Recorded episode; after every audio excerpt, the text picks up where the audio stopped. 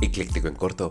Árboles de Navidad, juegos infantiles como la Rueda de la Fortuna, el carrusel, conciertos, una máquina para hacer nieve, tobogán de hielo, el tren de Santa Claus, la villa navideña para hacer pastorelas y presentación de coros, eso traerá la verbena navideña 2022. Tienes hasta finales de diciembre para visitarla en el Zócalo Capitalino. La entrada es libre. Suena bastante bien, ¿no creen? Recuerda usar cubrebocas y gel antibacterial.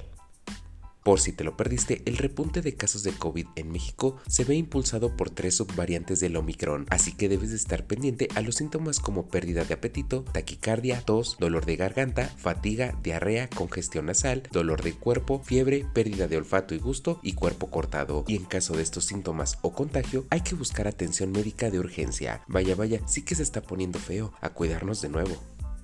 Finalmente, la Alianza Nacional de Pequeños Comercios reportó un aumento a los precios de pan, cigarros y cerveza a partir de este lunes 19 de diciembre de 2022 en México. Esto como consecuencia de la inflación que aqueja a la economía nacional. Así como estos tres productos subieron, otros seguramente alzarán sus precios. Pues ¿qué se le va a hacer? A ponernos a ahorrar. Soy Andrés Valeria y recuerda comentar, dar like y compartir para seguir creciendo. Que estés muy bien y la pases mucho mejor. Porque esto es...